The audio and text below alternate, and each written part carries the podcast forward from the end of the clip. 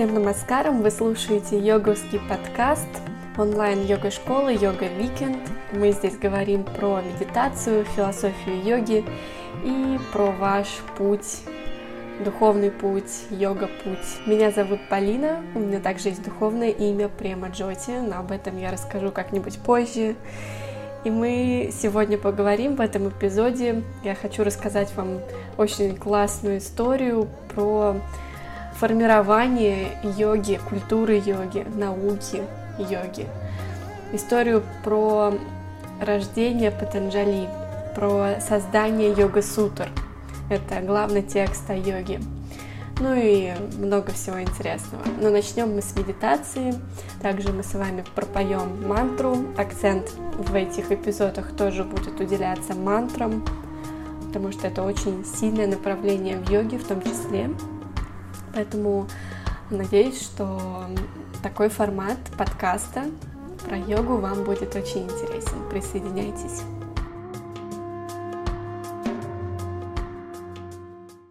Давайте сядем удобно с прямой спиной. Ноги могут быть скрещены, либо вытянуты вперед. Мягко закроем глаза.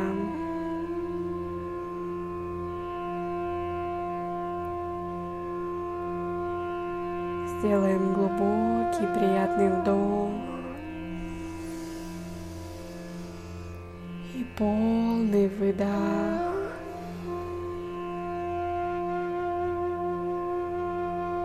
Расслабьте все тело.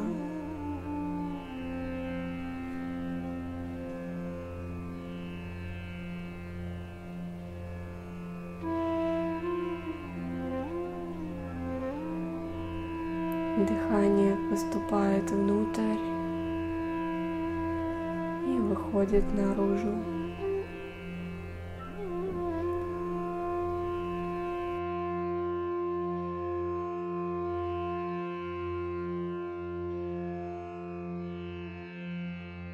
Держите спину прямой настолько, насколько возможно.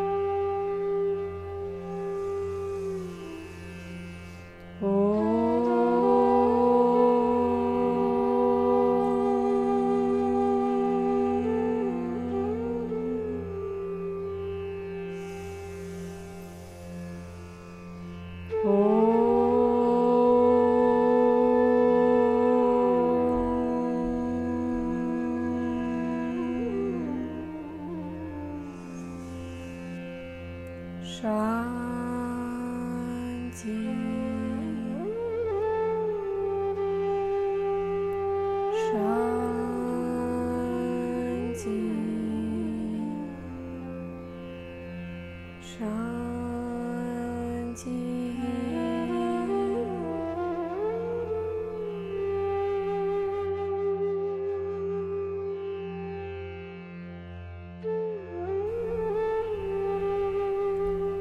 прямая, плечи расслабленные, руки свободно расположены на коленях, ладонями кверху.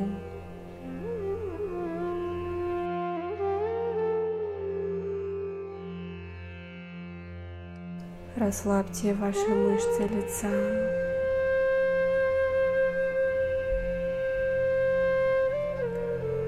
Сохраняйте на лице мягкую, приятную улыбку.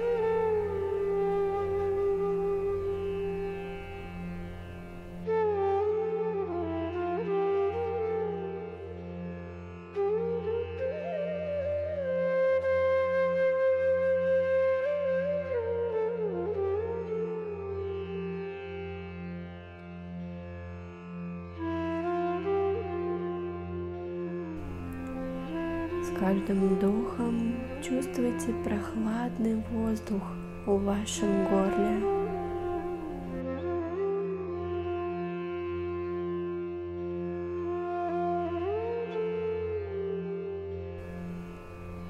С каждым выдохом чувствуйте тепло внутри ваших ноздрей.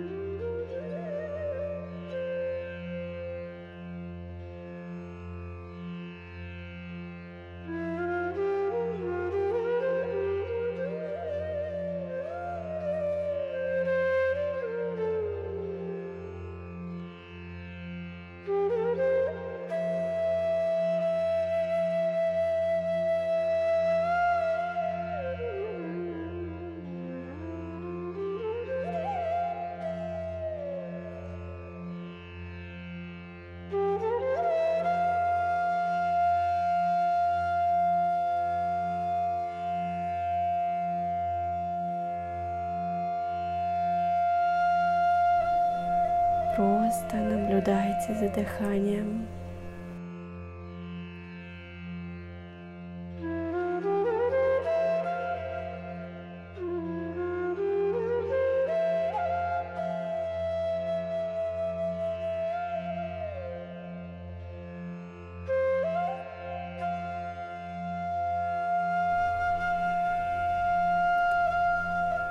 Сделайте глубокий, приятный вдох.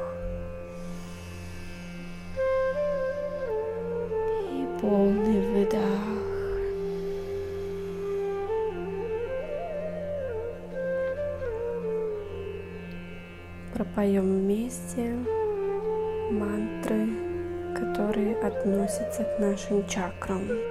Вдох.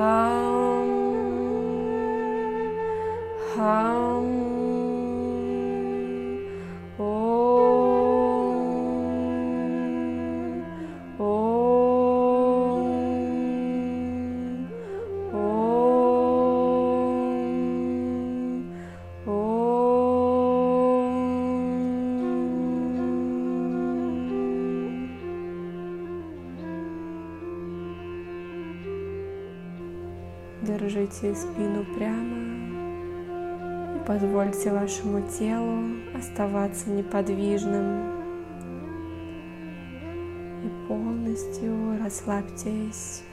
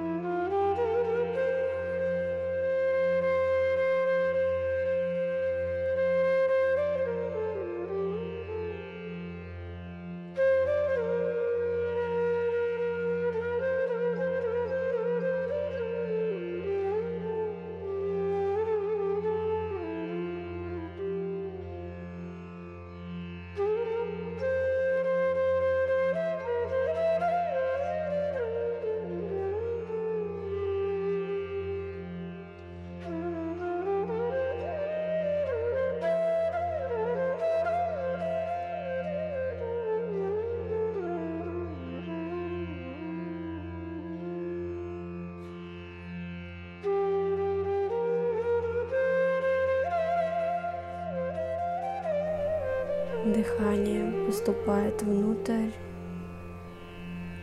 и выходит наружу.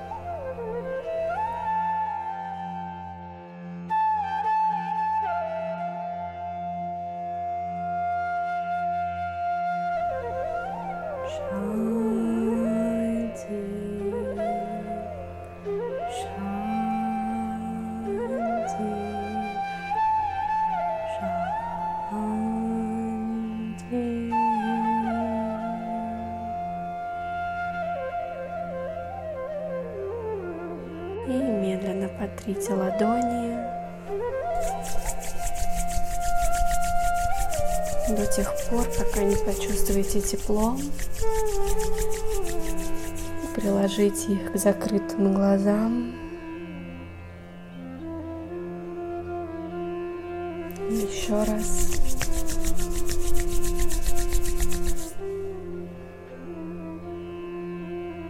И третий раз.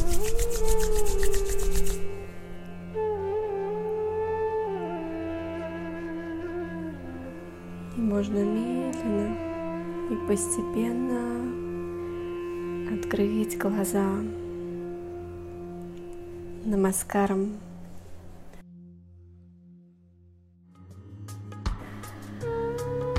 Как ваши дела?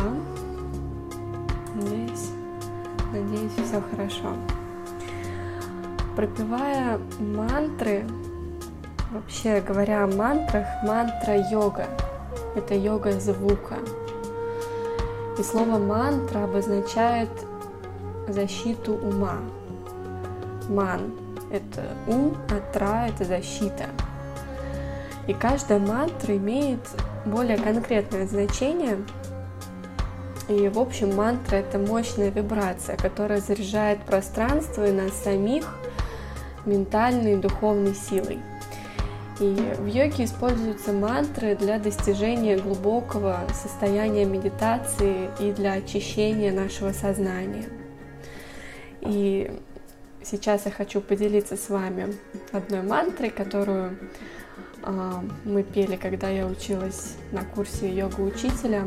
И у нас на лекциях по философии медитации мы вначале пропевали эту мантру.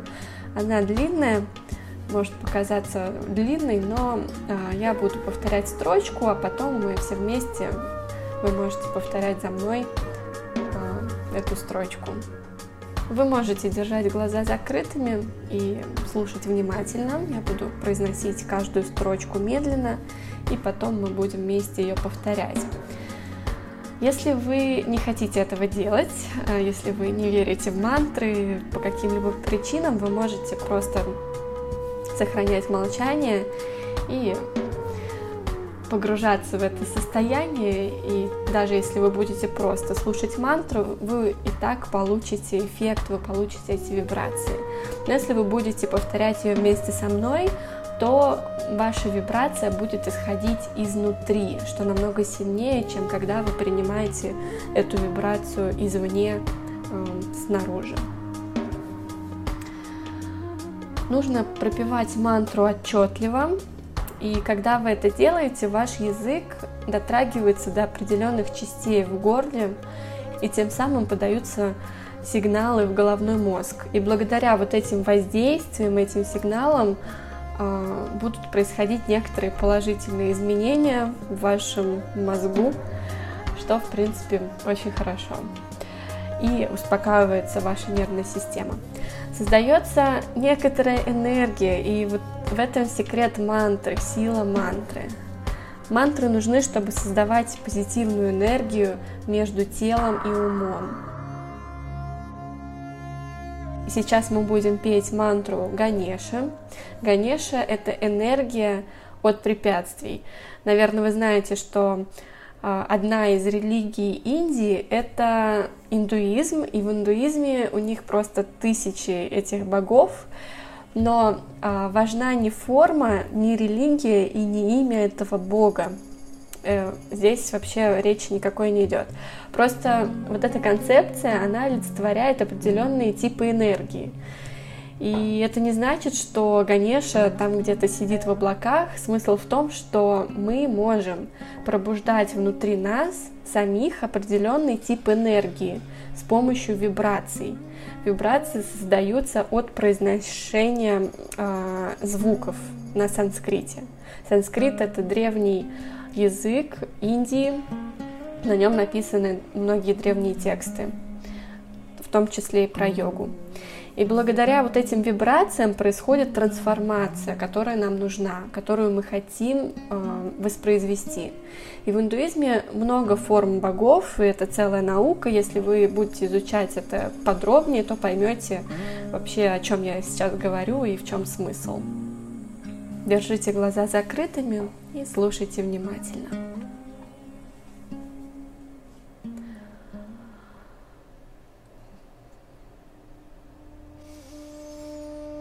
ॐ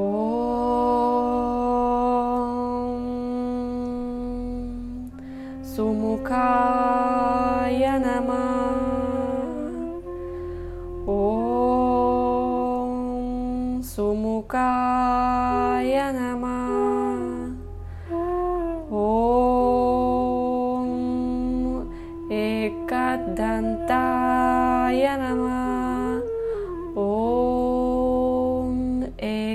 दन्ताय नमः ॐ कपिलाय नमः ॐ कपिलाय नमः ॐ गजकर्णाय नमः ॐ गजकर्णाय नमः ॐ लम्बोदरा Lambodaraya Namah Om Lambodaraya Namah Om Vikataya Namah Om Vikataya Namah Om Vignarajaya Namah Om Vignarajaya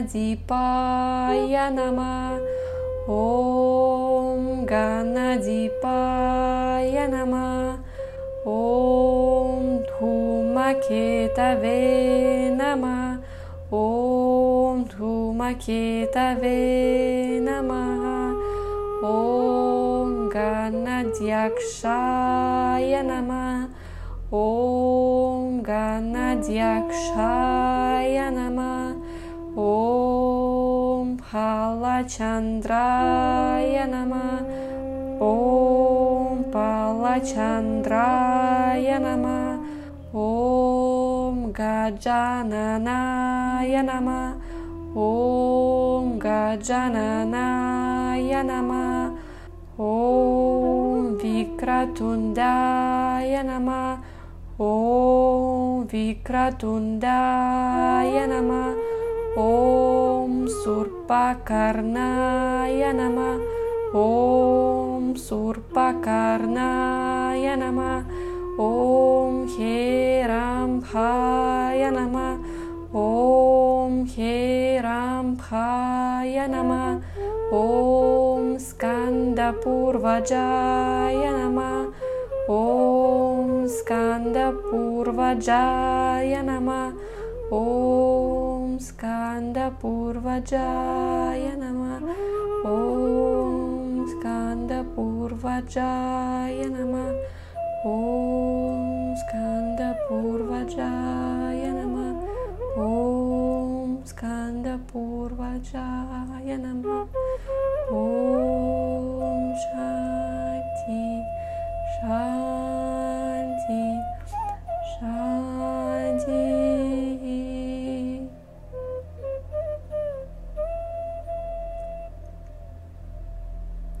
Держите глаза закрытыми какое-то время и наблюдайте за ощущениями в теле.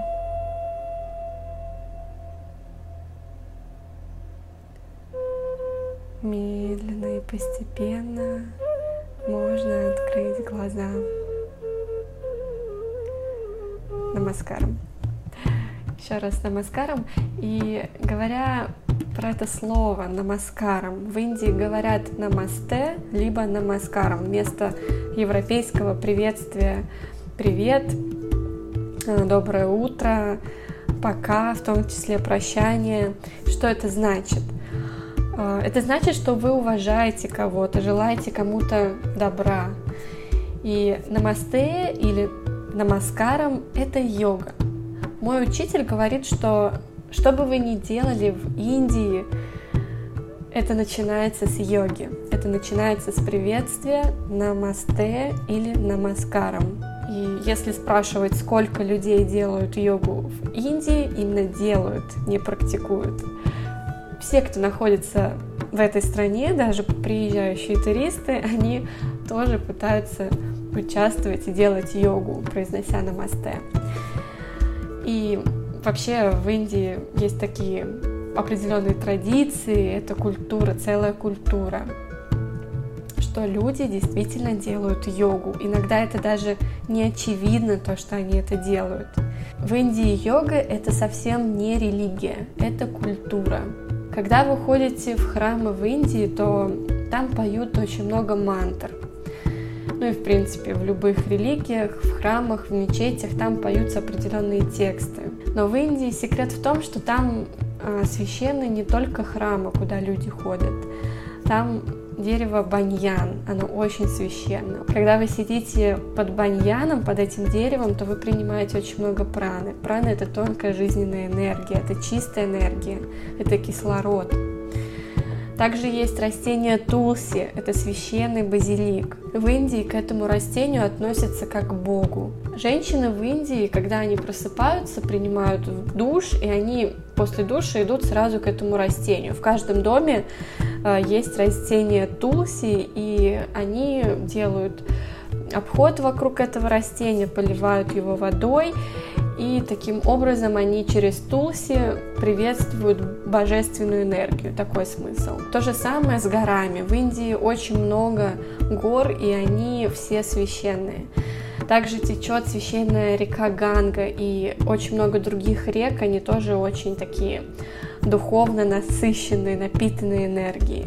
Если вы оставите обычную воду в вашей бутылке на 5-10 дней, то она изменится за эти 5-10 дней и уже не будет такой чистой, какой она была, когда вы ее налили. Если вы нальете в бутылку воду из реки Ганг, и она простоит у вас не только 5-10 дней, но она будет стоять год, 2, 10 лет, она останется такой же свежей, чистой, как сама река Ганг, как вода в этой реке. Поэтому они называют такие вещи Богом. Так что это такая заметка про культуру Индии. И сейчас вообще много техник в йоге, которые получают новые названия. Возможно, вы слышали про там, такие целительские техники рейки, прана-хилинг, то же самое тайчи, карате, цигун. Так много техник было взято из йоги, но им присвоили новые названия. Все равно это остается частью йоги. Например, в прана-хиллинге, прана-хиллинг это вот английское такое американское название, когда люди, типа э, специально обученный человек, который может чувствовать людей, и он своими ладонями гармонизирует чакры. И весь пиар вокруг всего этого создан сейчас, но в Индии когда люди говорят намаскарам, они складывают ладони вместе в области сердца. Почему это так? Там находится сердечная чакра, чуть выше сердца. Самая сильная чакра в теле человека. Чакра — это энергетический дом, это центр энергии, где энергия скапливается. Вторая такая мощная чакра — это аджна чакра в области третьего глаза, как нам проще понимать, в области между бровями. Она называется Бхакти, божественная, либо там находится наш интеллект, наша мудрость, наша интуиция. Если вы очень умный, интеллектуальный человек, вам будет сложно жить на этой планете, потому что вы постоянно будете воспринимать эту жизнь через логику. И если вы очень духовны, тоже вам будет сложно жить, потому что вы будете жить от сердца. Поэтому не нужно уходить в эти две крайности, нужно учиться балансировать духовность и логику, материальную жизнь. Поэтому, когда мы делаем мудру намасте, намаскара мудра, положение ладоней вместе, в ладонях есть две сильные энергетические точки, как и в стопах. По некоторым источникам в нашем теле есть 108 энергетических точек, чакр. Когда две чакры вместе в области груди, вы сдаете свое эго. В этом процессе мы преклоняем свою голову к ладоням, мы наклоняем голову к ладоням. Почему это так? В Индии двери в храм, в какие-то особые дома, в священные места, там двери всегда маленькие и невысокие. Чтобы человек, входя в это здание, в это помещение, он наклонился. Это делается специально. А, смысл такой, что вы наклоняетесь и вы сдаете свое эго, вы проявляете уважение. Поэтому, когда вы наклоняетесь, вы отдаете положительную энергию, и эта энергия к вам возвращается. Уважение взаимно к вам приходит обратно. Человек ходит гордый, он чувствует себя, что я король мира, я такой, я секой, я духовно, я добился этого, у меня столько денег, у меня такой статус. При этом духовные качества человека очень сильно падают. Поэтому намаскарам это даже не движение, это традиция. Это очень хороший баланс, способ балансировки вашей энергии, который идет от сердца. Это главный принцип йоги и индийской традиции. Когда вы делаете что-то для мира, для людей, вы получаете очень многое взамен. Добро к вам возвращается. Также вы очищаетесь через добрые дела. Но это все дисциплина. И это благодарность. И об этом мы сейчас будем говорить. Когда вы встаете на путь йоги, вы становитесь учеником. И за это вы должны быть благодарны. И свой интеллект, свою логику нужно оставлять в стороне. Это очень важно. И когда мы начинаем вставать на путь йоги, а что такое путь йоги, мы об этом сегодня поговорим, вы становитесь детьми. Есть три типа ученика, есть три типа слушания, как вы можете слушать знания. Первое, когда вы слушаете головой.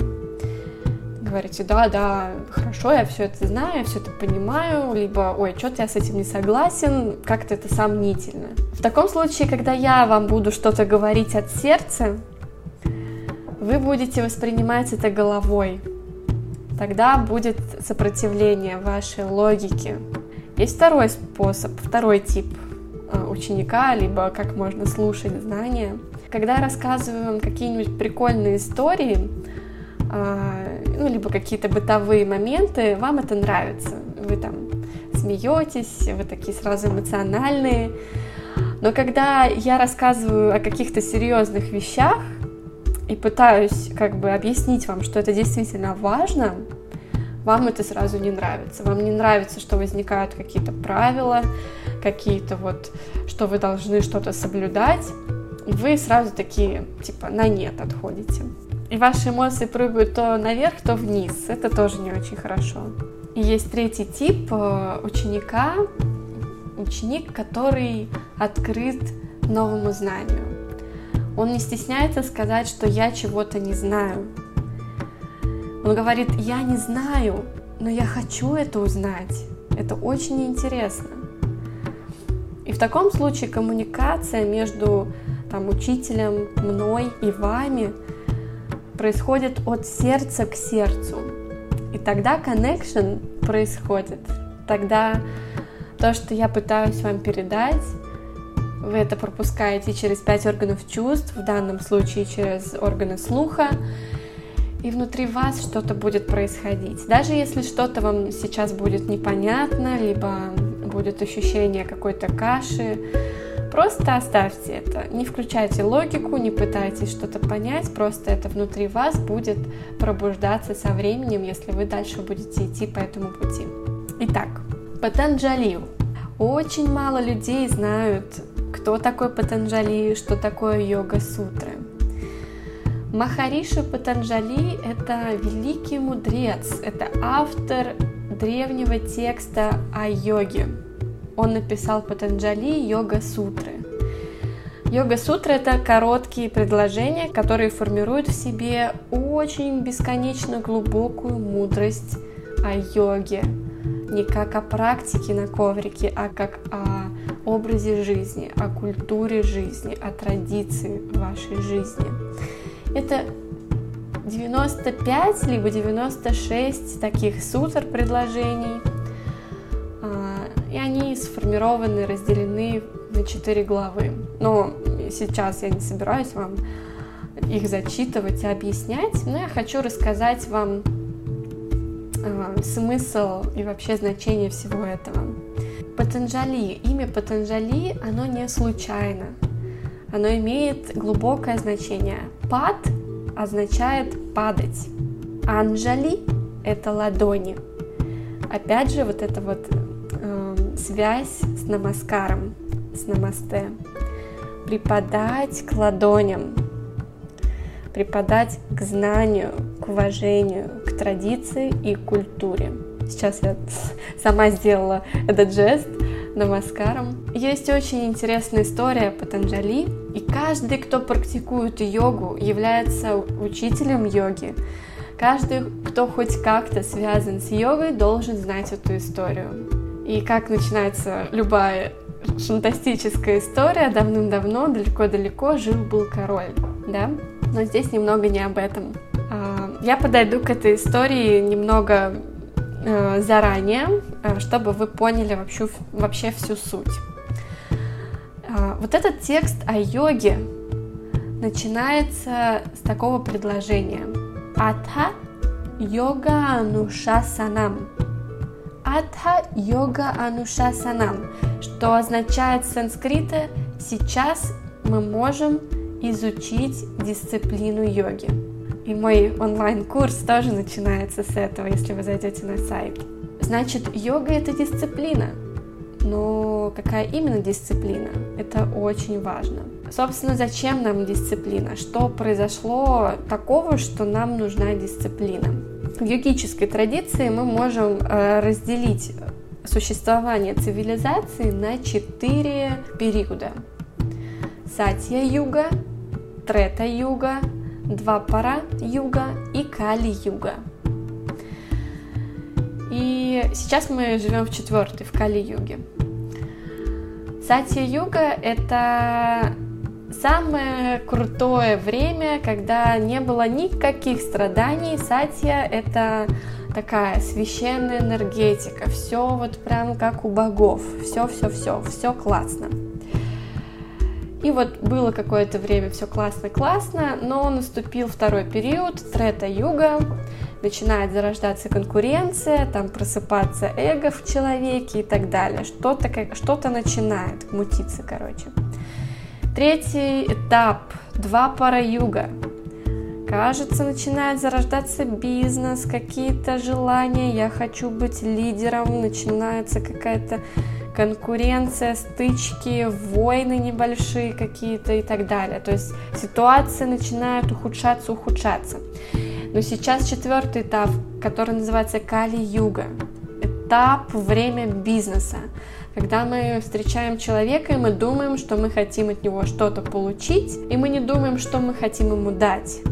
Это время личной выгоды.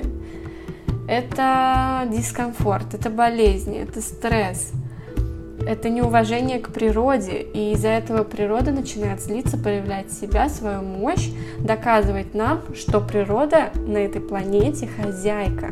И природа начинает себя проявлять, начинаются какие-то катастрофы, пожары в Сибири, наводнения, землетрясения, тайфуны мы загрязняем природу. Загрязнение природы, окружающей среды – это главный показатель того, что мы живем в Кали-юге.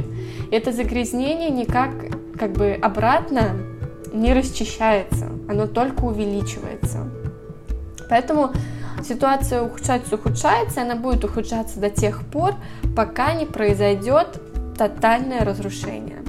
После этого тотального разрушения, как написано в древних текстах, цивилизация снова будет э, рождена заново. То есть заново начнется Сатья-юга, Трея-юга, Двапара-юга и снова будет Кали-юга. И вот этот цикл уже повторялся семь раз. Точнее, он повторялся шесть раз, мы живем в седьмом цикле. И как говорит мой учитель по философии медитации, из того, что вот эти циклы проходят, мы уже седьмой раз можем проживать тот же самый момент. Даже, может быть, вы седьмой раз слушаете э, эту лекцию, и мы иногда чувствуем, что что-то нам знакомо, что нас куда-то тянет, каким-то, знаете, там, знанием тянет, каким-то занятием, деятельности какой-то тянет. А, поэтому мы можем узнавать каких-то людей, нам кажется, что мы знаем друг друга уже как бы так давно, хотя встретились только сейчас. Мы очень многое помним. Это доказывает тот факт, что действительно цивилизация была рождена уже семь раз. Поэтому мы живем сейчас в Кали-юге, и сейчас очень много болезней. Эти болезни приходят от ума, потому что просто очень много стресса. просто много конфликтов, напряжения, дискомфорта. И мы имеем три тела. Физическое – это наше тело, вот эта материя. Астральное тело – это наша память и ум. И третье – казуальное тело. Это наша душа. Обычно люди знают только об одном теле, о физическом. Но согласитесь, что не только физическое тело может болеть, не только вот те болезни физические, которые возникают с нами, они существуют. Согласитесь, что в астральном и в казуальном теле тоже возникают болезни. Это наша психика, это наша нервная система. Мы можем говорить, что ой, у меня душа болит, душа что-то требует, что-то не в порядке. Но те сканы, там вот эти вот датчики, которые есть в больницах, эти медикаменты для физического тела, они не могут излечить наш ум, нашу душу. Но тысячи лет назад истинные йоги и доктора аюрведы, они могли это видеть, все, что происходит во всех трех телах. Они могли это видеть сквозь человека, они могли видеть ауру. Но только совсем недавно был изобретен аппарат, который может считывать ауру человека и видеть, в общем, что у него на тонких уровнях происходит и какие есть болезни. Болезнь на тонком духовном уровне, казуальное тело, астральное тело – это причины физических болезней. Об этом говорят йоги и доктора аюрведы. Даже 2-5 тысяч лет назад, когда йоги демонстрировали такие способности, что они могли видеть все эти проблемы сквозь людей, было очень опасно показывать это, что они это могут делать. Люди думали, что они с другой планеты, вот эти вот йоги, и угрожали им. Но каким образом стало известно расстояние между Луной и Солнцем, другими планетами? Через такие способности, когда человек начинал себя познавать до такой глубины, что он познавал законы природы познавал законы человека, человеческой сущности. Поэтому мы сейчас живем в четвертом периоде, в Кали-юге, где нас одолевают психосоматические болезни. И вы знаете то, что аюрведа – это вот такая индийская народная натуральная медицина, и она сейчас набирает популярность в европейских странах, в Америке. Но на самом деле аюрведа со всеми ее травами и так далее, она не может справиться со всем этим мусором, который сейчас происходит, со всеми этими трагедиями. В каждом из нас есть хорошие качества и плохие. Хорошие качества на санскрите называются девадес. Плохие качества на санскрите называются асуры, такие внутренние демоны. И в индуизме, а йога на самом деле ну, в какой-то степени связана с индуизмом, а, чтобы рассказать мифологию рождения йоги, нам приходится обращаться к индуизму. Существует три энергии, три а, бога – Брахма, Вишну, Шива. Во всем мире, в каждом из нас есть эти три энергии. Брахма – это энергия зарождения.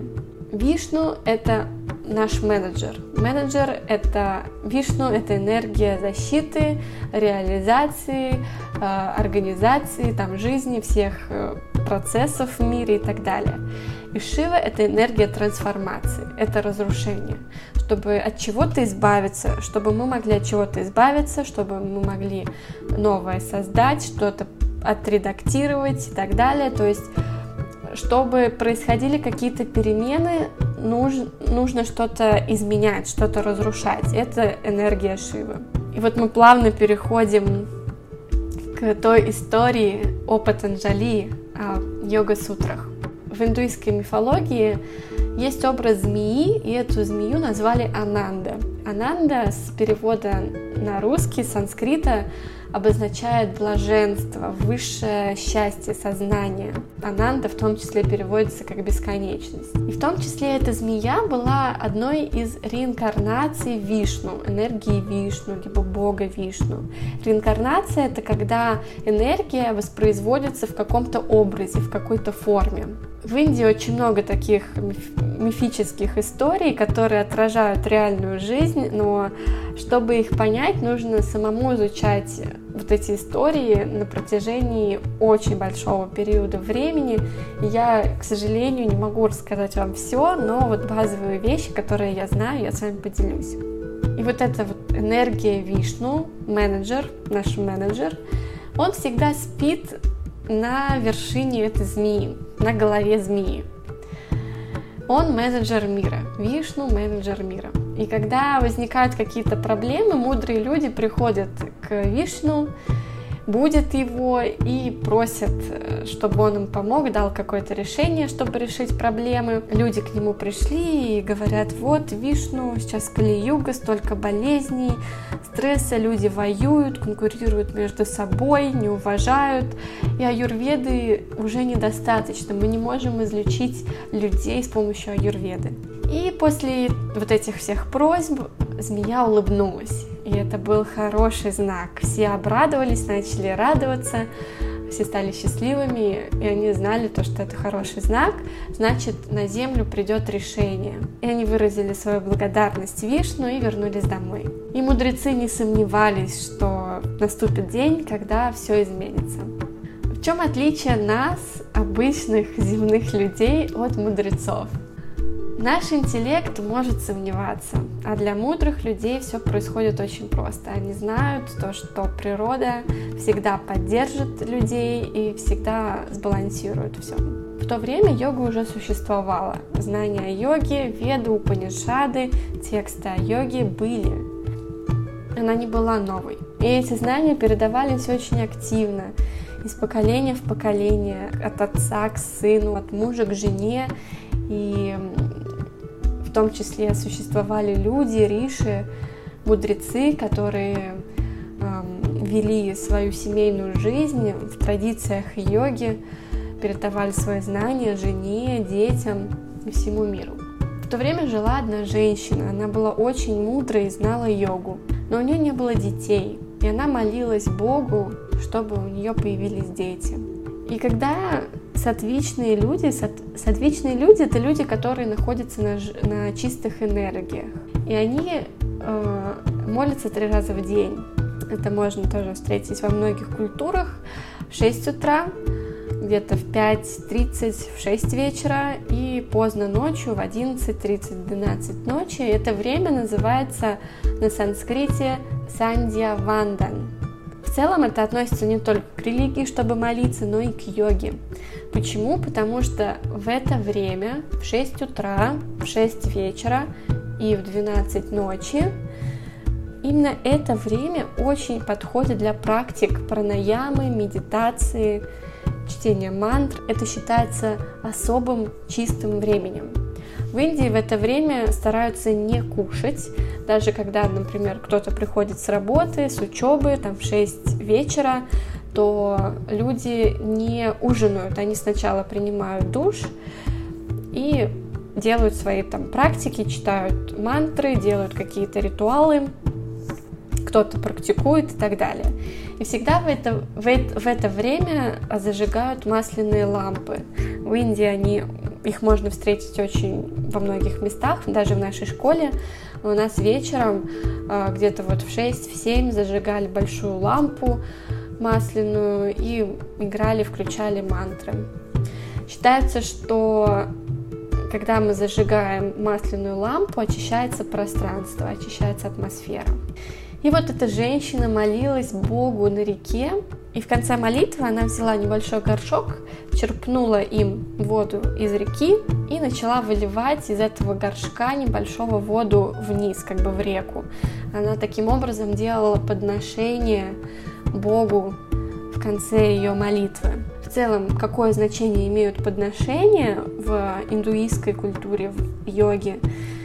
Это предложение себя высшей энергии. Но вместо своего тела или ума мы можем предлагать цветы, фрукты, благовония, рис и так далее, воду, молоко, мед, масло ги и тому подобное. Она подносила воду, и из кувшина вывалилась змея с человеческой головой. Это был Патанджали, мудрец Патанджали. В интернете можно и в книгах можно найти изображение Патанджали как тело змеи и человеческая голова. Шли времена, и мудрецы знали, что это растет мастер йоги. И люди начали просить у Патанджали, чтобы он учил их йоге. Учение йоги имеет разные формы, но они не для всех. Изучение истинной йоги требует определенной готовности и дисциплины. И Патанджали говорил, что получить знания нелегко. И что же делать? К тому же передавать знания нужно в правильном месте, в правильной атмосфере. И в то время тысячи человек ушли в горы, и там было организовано большое пространство. И вот собралась тысяча человек в определенном помещении, и сам Патанджали разместился на сцене на определенной дистанции от своих учеников. И он повесил белую ткань, большую белую ткань между собой и учениками, что они не могли его видеть. И были обозначены некоторые правила для учеников. Они могли выйти из класса только после того, когда учитель Патанджали закончит передачу знаний. И все согласились с этим правилом. И также он обозначил второе правило, что никто не может посмотреть за эту белую ткань, посмотреть, что происходит за ней.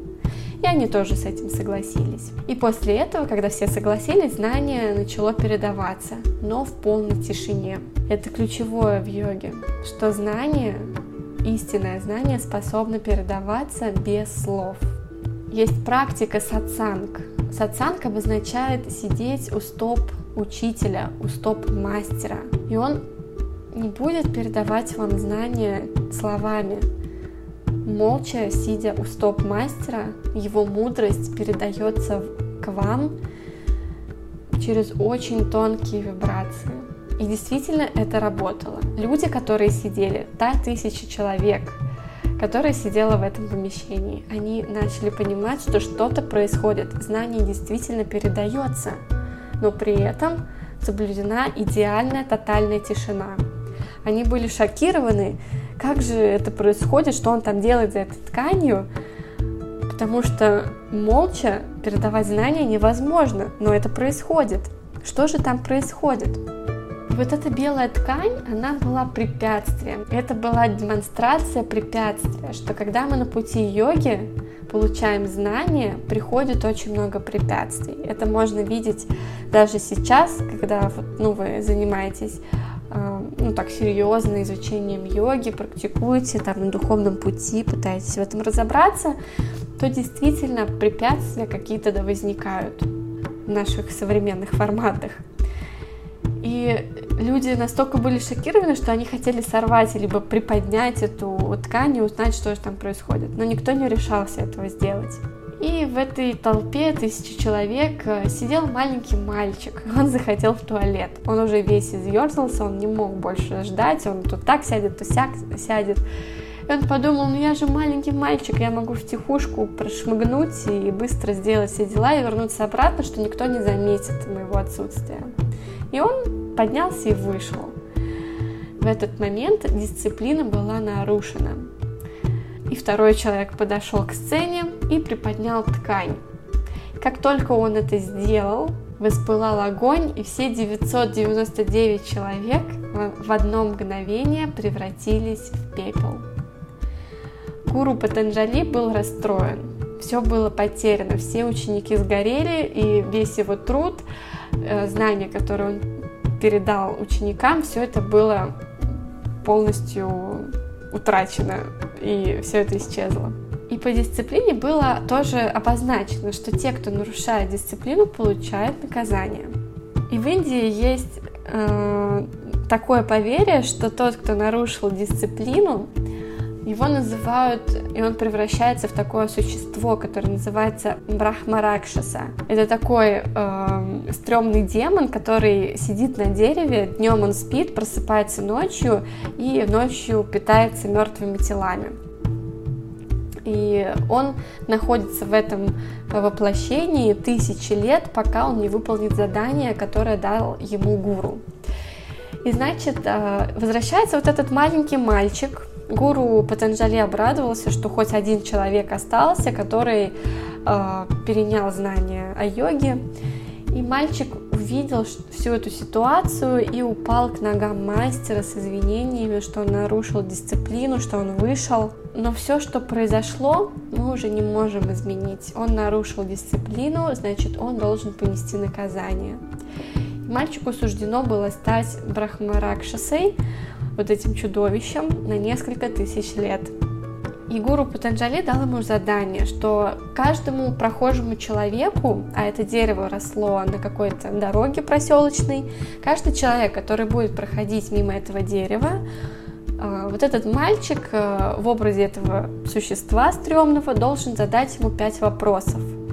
Если этот прохожий человек ответит на эти пять вопросов, то мальчик в этом формате демона может передать этому прохожему знания о йоге. И вот, значит, мальчик превратился в этого чудовищного существа, проходили люди, он, пытал, он задавал им пять вопросов, но никто не мог на них ответить. Но отношения между гуру и учеником, они всегда очень сладкие, и гуру всегда поможет ученику, даже если ученик не выполняет задание мастера.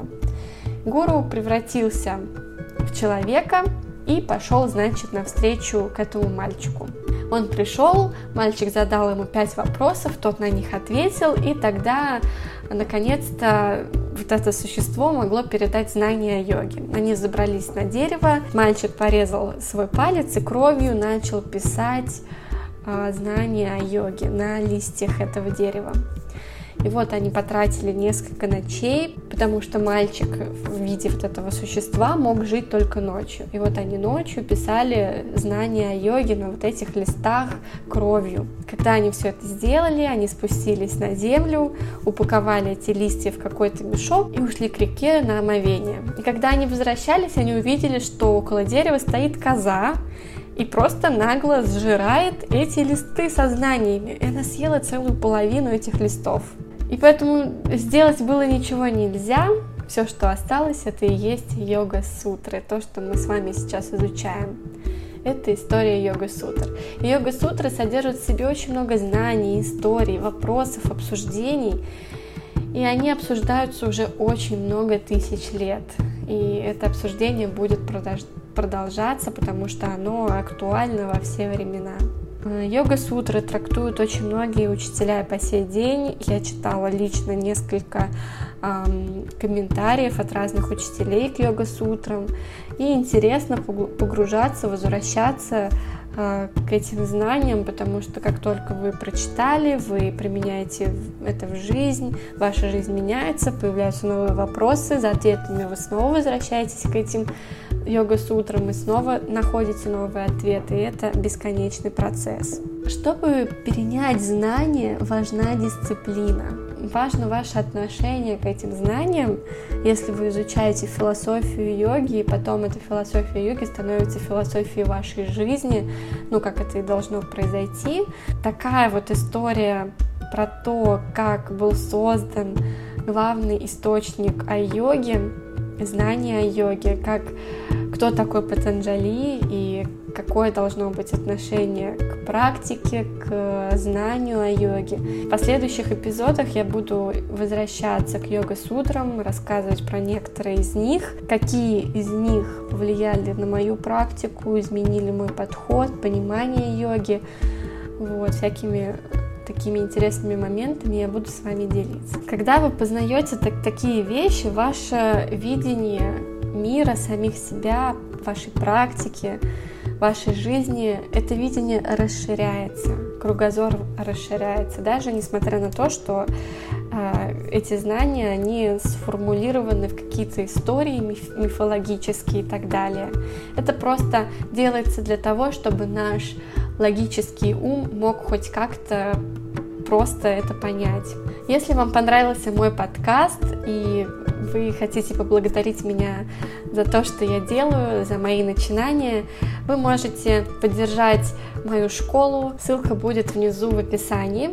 Я буду очень благодарна за вашу поддержку. Также я буду ждать вас в следующих эпизодах. Они будут выходить два раза в неделю. Я буду с удовольствием делиться с вами всем тем, что я знаю, что я узнала от своих учителей, что я применяю в жизни, и что, в принципе, помогло мне изменить мою жизнь. И да, этот подход идет со стороны философии, но и также со стороны практики йоги как асаны, как пранаямы, как медитации и много всего другого. Спасибо вам большое. А, желаю вам успехов на этом прекрасном йоговском пути. С вами был йоговский подкаст онлайн-школа Йога Викенд. Меня зовут Полина и Намаскарам.